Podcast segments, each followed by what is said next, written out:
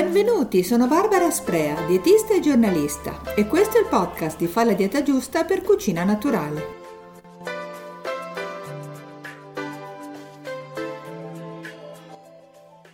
Chi ha la fortuna di passare le vacanze in montagna o in campagna ha in verità una doppia fortuna. Oltre a godere della bellezza dei posti, ha l'opportunità di cogliere e mangiare tutti i giorni e a costo zero i frutti di bosco, dai mirtilli ai lamponi o alle more queste bacche sono tra gli alimenti più buoni e salutari che esistano. E anche se non mi piace usare il termine superfood tanto di moda, perché nell'alimentazione non è un cibo solo a fare la differenza, ma semmai è il totale che conta, quando si parla dei frutti di bosco le loro qualità nutrizionali sono talmente tante che è difficile non considerarli speciali. In effetti, più i frutti sono selvatici e più contengono vitamine, minerali e in particolare antiossidanti, utili per proteggersi meglio dagli agenti esterni. Tutte sostanze utili non solo alle piante, ma per fortuna anche a noi. Non c'è da stupirsi perciò che molte delle azioni benefiche dei frutti di bosco vengano attribuite agli antociani, i composti che fanno parte della famiglia dei polifenoli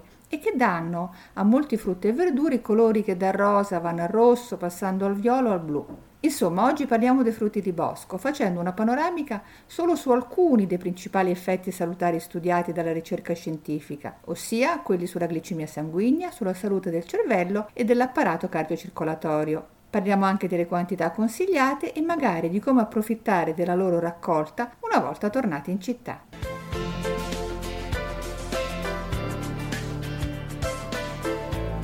Frutti di bosco e zuccheri nel sangue.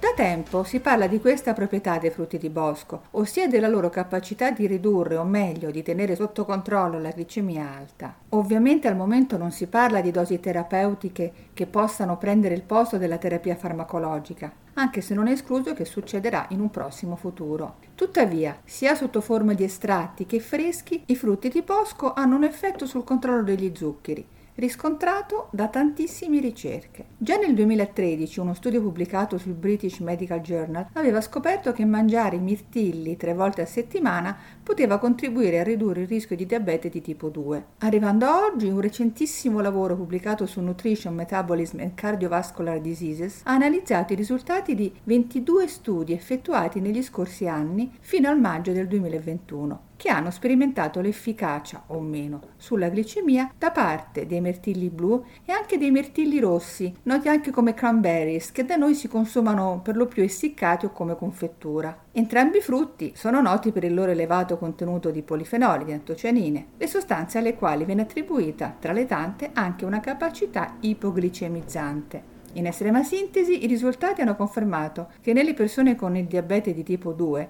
quello più diffuso nella popolazione, il consumo di mirtilli ha ridotto significativamente la glicemia a digiuno e anche l'emoglobina glicata, risultati talmente certi che gli stessi ricercatori li hanno definiti un'evidenza di elevata credibilità. In attesa che arrivino delle indicazioni ufficiali sulle forme e dosi da assumere, avere l'abitudine di mangiare con regolarità un'abbondante porzione di mirtilli freschi o frullati al giorno può comunque restare un'ottima idea.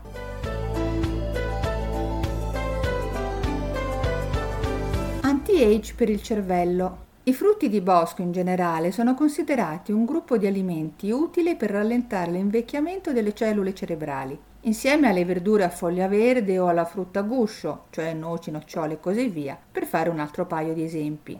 E non è un caso che il consumo almeno di due volte alla settimana sia obbligatorio nella dieta MIND, MIND che in inglese significa mente, nata negli Stati Uniti e che è una fusione tra due regimi alimentari, quello mediterraneo e quello della dieta DASH, un regime dietetico molto popolare negli USA per contrastare la pressione alta. Ebbene, secondo i promotori della Mind, l'unione di queste due diete eserciterebbe un effetto protettivo sul cervello, rallentando il declino cognitivo, e già ci sono alcuni studi che lo stanno provando. Facendo un passo indietro, nel 2012 uno studio ventennale condotto dalla Harvard Medical School, pubblicato su The Annals of Neurology, aveva scoperto che le donne dopo i 70 anni, che consumavano regolarmente i mirtilli almeno una volta alla settimana o le fragole almeno due volte alla settimana, potevano ritardare il loro invecchiamento cognitivo fino a due anni e mezzo. Più recentemente c'è da ricordare un altro studio pubblicato sul European Journal of Nutrition, su donne e uomini da 60 anni in su che per tre mesi hanno mangiato una tazza di mirtilli freschi ogni giorno, equivalenti a 190 grammi,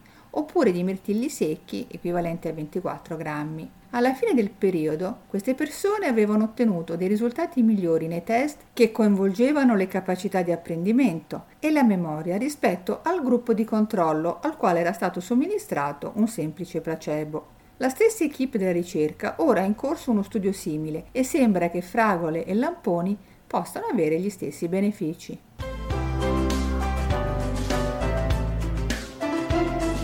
Cuore e circolazione. In genere gli alimenti che fanno bene al cervello fanno bene anche al cuore e all'apparato cardiocircolatorio in generale e i frutti di bosco non fanno eccezione. Secondo una ricerca pubblicata sulla rivista Circulation, che ha studiato i dati di oltre 90.000 donne raccolti in uno studio statunitense sulle infermiere, chi aveva l'abitudine di consumare tre volte o più a settimana i frutti di bosco presentava un rischio inferiore di avere l'infarto. E in uno studio del 2019 dell'American Journal of Clinical Nutrition, una tazza di mirtilli al giorno che ricordo equivale a 190 grammi, per sei mesi, era in grado di migliorare alcuni valori indicanti la salute cardiaca negli adulti che sono in sovrappeso o obesi e che hanno la sindrome metabolica. È stato anche dimostrato che il consumo regolare di mirtilli contribuisca a ridurre la pressione sanguigna sistolica. E a questo proposito le piccole bacche blu aiutano a rafforzare le pareti dei vasi sanguigni, il cosiddetto endotelio, e di conseguenza la circolazione migliora e si riducono i gonfiori ai piedi o alle caviglie, che in estate a causa del caldo si fanno più frequenti. Va detto che le cellule dell'endotelio sono fondamentali per una corretta pressione del sangue, oltre a mantenere più in salute l'apparato cardiovascolare in generale. Ancora una volta il merito di tutto ciò sarebbe degli antociani. Per assicurarsi un effetto prolungato se ne dovrebbero però assumere almeno 150-200 grammi al giorno, anche sotto forma di frullati o succhi. Ma oltre ai mirtilli blu, in tema di circolazione, anche i mirtilli rossi possono avere qualche cosa da dire. In un recentissimo lavoro pubblicato su Food and Function si è visto che l'assunzione per un mese di 9 grammi di mirtilli rossi in polvere equivalente a una porzione di 100 g di mirtilli rossi freschi, era già in grado di migliorare delle funzioni del cuore e dei vasi sanguigni. Più nello specifico, il miglioramento riguardava la dilatazione immediata del flusso, considerato un marcatore di rischio di malattie cardiovascolari. E il fatto che questi effetti siano stati osservati con una quantità di mirtilli rossi che può essere ragionevolmente consumata ogni giorno, li rende in effetti un frutto importante nella prevenzione delle malattie cardiovascolari va detto che i mirtilli rossi hanno una specificità in quanto ricchi di particolari proantocianidine, una classe di polifenoli che possiedono delle proprietà distinte rispetto agli antiossidanti presenti negli altri frutti.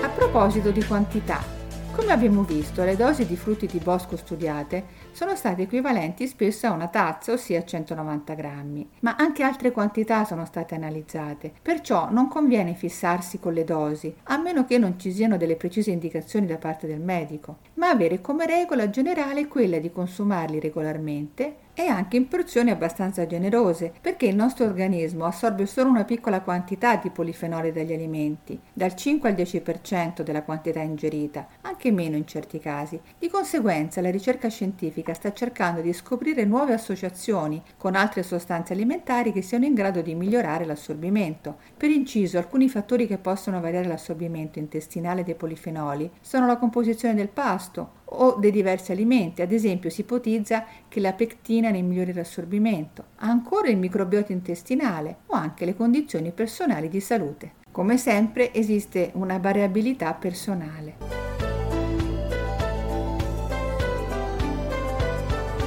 Una volta raccolti portiamoceli a casa.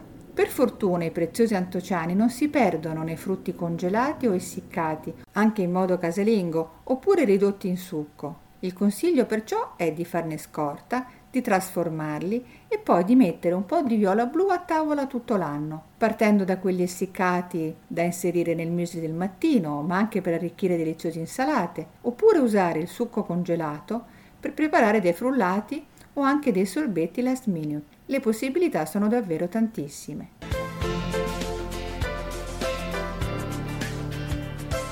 E con quest'ultima cosa io per oggi ho finito, vi ringrazio per avermi ascoltata e vi do appuntamento al prossimo podcast, sempre di Fa la dieta giusta per cucina naturale.